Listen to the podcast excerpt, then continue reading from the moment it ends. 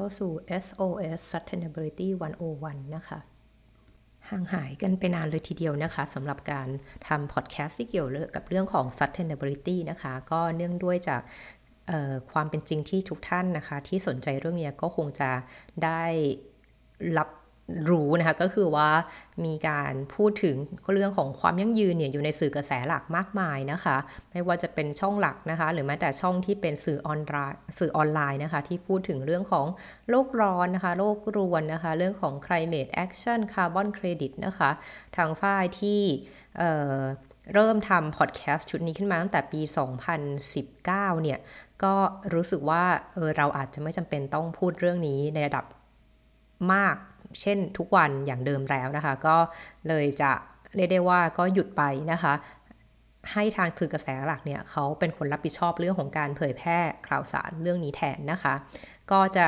มาเป็นระยะแล้วกันนะคะ ตามแต่ที่จะเจอเรื่องที่น่าสนใจนะคะ ตอนนี้ก็จะเป็นการไลฟ์นะคะ หรือพูดถึงพอดแคสต์เนี่ย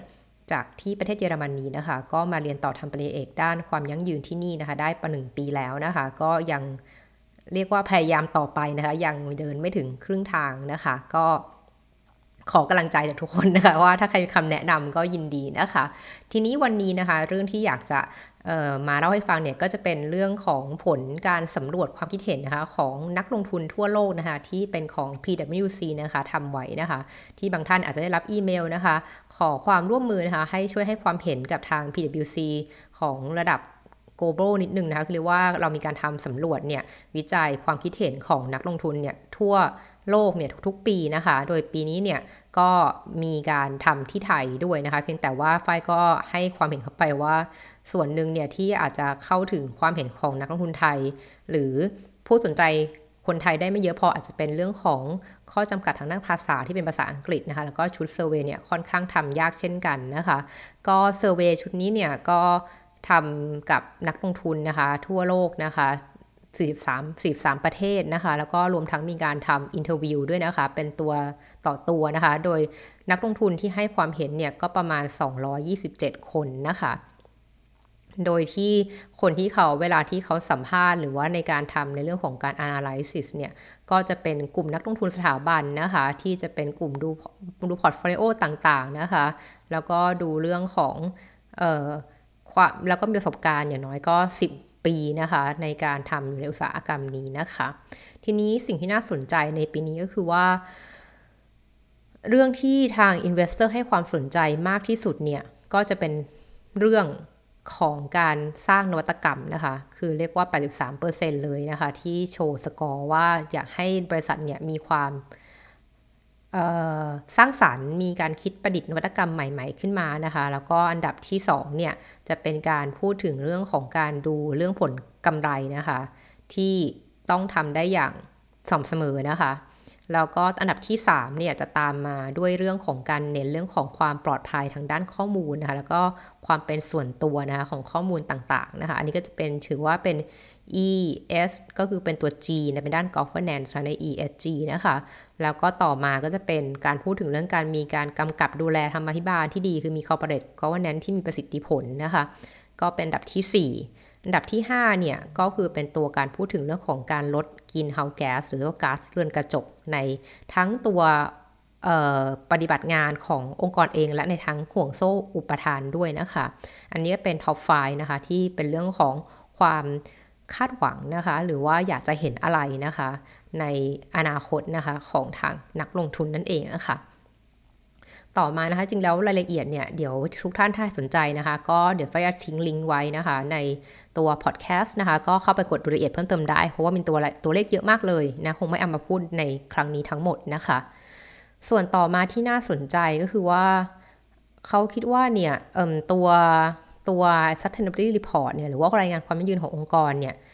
87%ของนักลงทุนเนี่ย เขาพูดว่าตัว corporate report ตัวเนี้ยมันค่อนข้างจะ ไปในทิศทาง green washing นะคะ หรือว่าการพูดกับอ้างเกินจริง หรือว่าการสร้างภาพว่าตัวเองรักสิ่งแวดล้อมนะคะ โดยที่ตรงนี้ฝ้ายคิดว่าคนที่ทำงานด้านนี้มามาก ๆ เนี่ย ก็อาจจะเริ่มรู้สึกว่าใน2อสปีที่ผ่านมาเนี่ย องค์กรทุกองค์กรต้องพูดเรื่องความยั่งยืนนะไม่พูดไม่ได้ละแต่ส่วนใหญ่ก็จะเป็นการพูดในภาพ ในภาพเรียกผิวเผิน หรือว่าอย่างน้อยให้มี keyword คำว่า sustainability อยู่ใน report ของตัวเองบ้าง ซึ่งตรงนี้เป็นจุดที่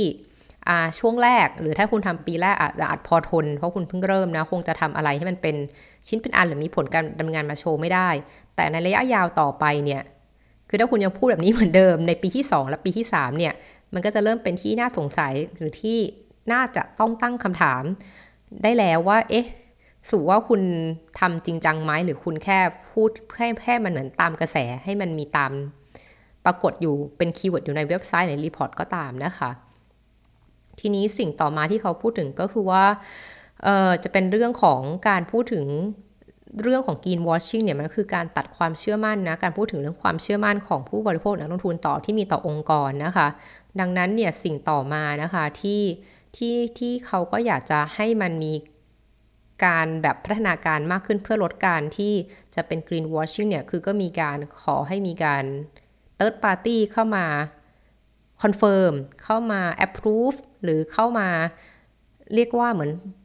ประทับตราว่าสิ่งที่องค์กรพูดถึงเนี่ย มันเป็นเรื่องจริง ก็จะเป็นการพูดถึงเรื่องการทำ assurance นะคะ การให้มี audit ข้างนอกเนี่ยเข้ามาตรวจสอบนะคะว่าสิ่งที่เราทำมันถูกต้องหรือไม่ อันนี้ถือเป็นเปอร์เซ็นต์ที่สูงมากเลยนะคะ ที่พอ investor บอกว่า เฮ้ยมันเดี๋ยวนี้ sustainability report เนี่ยทุกที่ก็มี แล้วมันไม่ได้สร้างความเชื่อมั่นขนาดเดิมแล้ว เพราะว่าหลาย ๆ อย่างเนี่ยมันก็ดูเป็นการพูดเหมือนแค่ผิวเผิน ดังนั้นถ้าคุณอยากจะให้ความเชื่อมั่นนี้กลับมาเนี่ยคุณก็ควรจะต้องเลือกนะคะในบางหัวข้อนะคะให้มีเติร์ดปาร์ตี้เนี่ยเข้ามาดูแลนะคะเข้ามาแบบให้คำรับรองว่าสิ่งที่คุณพูดเนี่ยมันถูกต้องตามเหมาะสมตามสมควรนะจากข้อมูลที่คุณมีนะคะ ทีนี้ตรง key take away เนี่ย เขาก็บอกนะคะว่าตอนนี้เรียกว่าการทำธุรกิจเนี่ยมันก็ไม่ง่ายนะมีหลายเรื่องทั้งโควิด ทั้งเรื่องวิกฤตพลังงาน ทั้งเรื่องของการเรียกว่าความกดดันต่างๆนานาในเชิงสังคมนะคะ มันก็มีมากขึ้นเรื่อยๆนะคะ ดังนั้นสิ่งที่ทิ้งทายไว้ก็คือว่าในเรื่องของการทำเรื่องความยั่งยืนเนี่ยสิ่งที่จะทำให้ธุรกิจเนี่ยจะตั้งใจทำอย่างจริงจังเนี่ยส่วนหนึ่งก็ คือเรื่องของความเสี่ยงนะคะ ในเรื่องของการปรับเปลี่ยนข้อกำหนดหรือกฎหมายต่างๆ หรือเราอาจจะรู้จักกันในเรื่องของ regulatory risk นะคะ หรือความเสี่ยงด้านกฎหมายใหม่ๆ เช่น กฎหมายเรื่องโลกร้อน กฎหมายเรื่องภาษีคาร์บอน กฎหมายเรื่องการดูแล biodiversity หรือความหลากหลายทางนิเวศต่างๆ นานาเนี้ยมันก็จะเป็นจุดที่ investor เนี่ยเขาจะมองว่า เอ๊ะ ถ้าถ้าทางองค์กรมีการพูดถึงการจัดการความเสี่ยงแบบเนี้ย มันจะทำให้เขา มีความมั่นใจหรือจะมีผลต่อการตัดสินใจลงทุนของเขามากขึ้นนะคะ แล้วต่อจากนั้นเนี่ยมันก็จะบอกว่าเออถ้าถ้าถ้าจะถ้าทาง investor เนี่ยอยากรู้ว่าองค์กรมีทิศทางในการดำเนินงานด้านความยั่งยืนยังไงเนี่ยก็อยากจะให้ไอตัวความยั่งยืนเนี่ยมันฝังอยู่ในการทำงาน มันฝังอยู่ในการตัดสินใจหรือฝังอยู่ในการ ลงมือทำธุรกิจ คือไม่ใช่เป็นเรื่องของ CSR after process หรือว่าการที่เอาเงินที่คุณได้ยังไงไม่รู้ แปลไปทำเรื่องของประโยชน์ต่อสังคมแทนทางทั้งที่จริงแล้ววิธีการที่ดีที่สุดก็คือการทำธุรกิจของคุณเนี่ยให้มันเดียวสังคมเลยตั้งแต่ต้น ไม่ใช่เอาเงินที่คุณอาจจะทำมาไม่เรียบร้อยไม่สุกไม่สะอาดเนี่ยมาค่อยมาอะไปปะปะทีหลังอย่างนั้นนะมันก็จะไม่ยั่งยืนนะคะ แล้วเขาก็พูดว่าจริง ๆ แล้วในเรื่องของ การที่มีภาษีนะคะ มีการเก็บภาษีในกิจกรรมที่มันไม่ยั่งยืนเนี่ย มันก็เป็นวิธีหนึ่งเหมือนกันนะที่ช่วยสร้างแรงจูงใจให้เกิดการเปลี่ยนแปลงเนาะ เพราะไม่งั้นมันก็คงไม่เปลี่ยนอะคนเราจะเปลี่ยนได้มันก็ต้องมีเรื่องอะไรที่มันใหญ่มากๆกระทบเราถึงจะเปลี่ยนที่เป็นธุรกิจเนี่ยที่ทำธุรกิจแบบนี้มานานหลายปีแล้วเนี่ยจะให้เปลี่ยนเนี่ยมันก็คงไม่ใช่เรื่องง่าย ถ้าไม่มีอะไรที่เป็นแรงจูงใจที่มากพอนะคะ แล้วก็